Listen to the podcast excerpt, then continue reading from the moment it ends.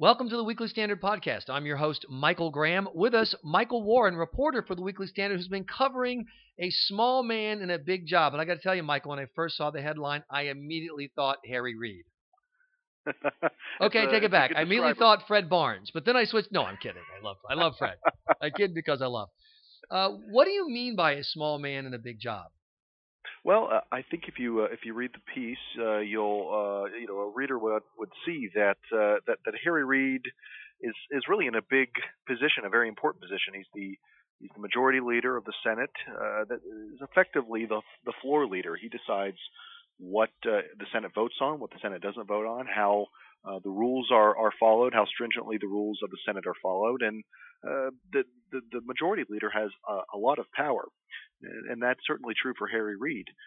But at the same time, you have this sort of disconnect between that power and that responsibility and uh, the the man himself, who who appears to be very small, very petty, and political. Uh, this is not just Republicans who who have seen this and and and have been affected by it.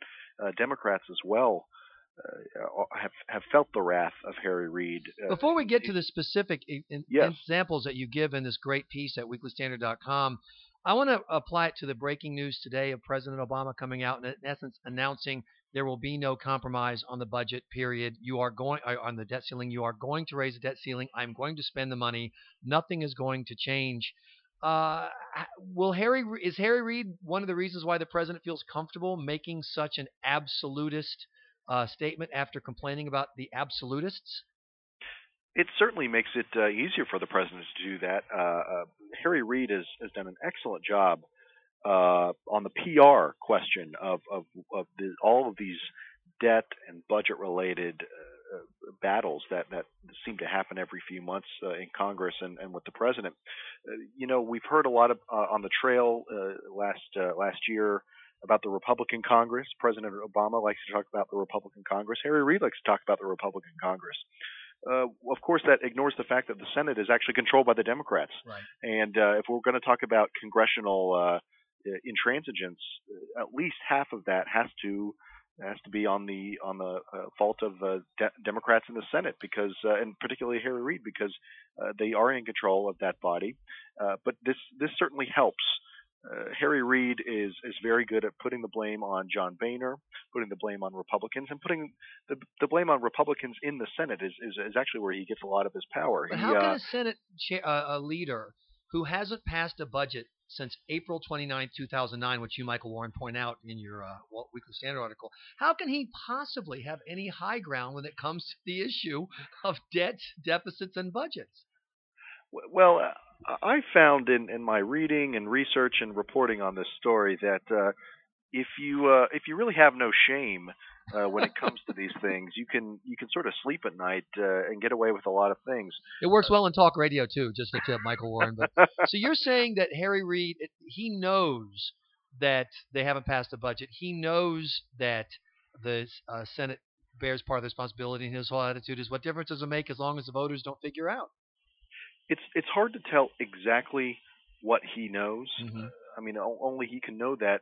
Uh, I've heard a, a couple differing theories. One is that uh, yes, he know he does know this, but he also knows that it's uh, to his political advantage to continue casting blame on on the Republicans, and he does seem to sort of live for short-term political gain, even if in the long term he. Uh, uh, things, you know, whether whether it's the Senate that uh, as an institution is destroyed, or or the uh, or the Democrats in, in the long run will be hurt by, by as you know looking like they're not serious about these important issues.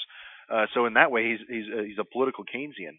Uh, and and I've also heard theories that uh, maybe he really doesn't doesn't even realize that uh, he's sort of speaking this double speak when it comes to uh, uh, comes to responsibility and, and who's uh, who's to blame. Uh, he's he's uh, he's often uh, said some some. I think I point out in the piece that uh, he will he will frequently promise things to his fellow senators. Right. Yes, I'll give you a vote on that amendment, or sure, we'll put, we'll bring that bill up.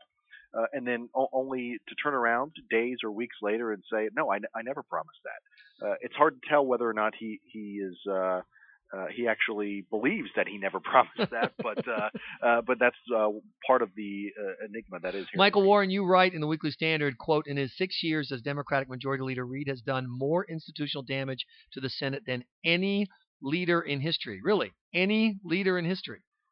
Uh, that is a that is a uh, it's quite a statement to make, but I I do believe it, and, and it's in this sense.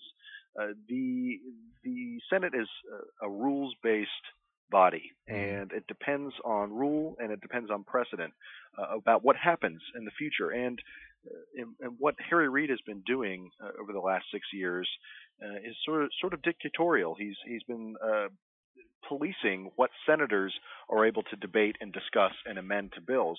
This is something that uh, that is very important for uh, for senators in both parties uh, throughout history. Has been the, uh, the, the right for a senator to to debate and the right for a senator to amend uh, and get their sort of sort of say their piece and and and uh, and, and bring in to the discussion maybe issues that that wouldn't get uh, discussed. Right. Uh, it's, it's yeah, it's interesting like the that the the tradition of the Senate was it was more important to be a senator than it was to be a Republican or Democrat, and I think you can see the uh, the t- tide of ideology as the Republicans and Democrats move farther right and left.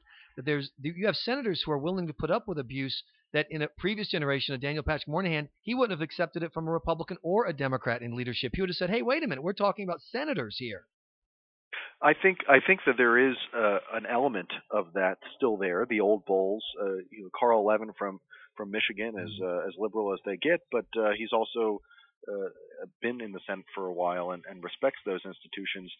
But you also have this problem of, uh, of, of several senators, younger senators, some of them who came directly from the House to the Senate, people like Jeff Merkley from Oregon and the uh, uh, the Udall cousins, the one from New Mexico and the one from mm-hmm. Colorado, who've never served in the minority in the Senate. They've only been in the majority, right? And they uh, they they don't like the fact that minority uh, senators, Republican senators, can hold things up. They're wondering why can't we just get what we want done? Well, that may be the way the House works. It's not it's not the way the Senate works. But if if they get their way and Harry Reid gets his way, uh, it may be what what uh, the House, excuse me, the Senate may just be sort of a super duper House. Uh, that's not exactly what the founders had in mind.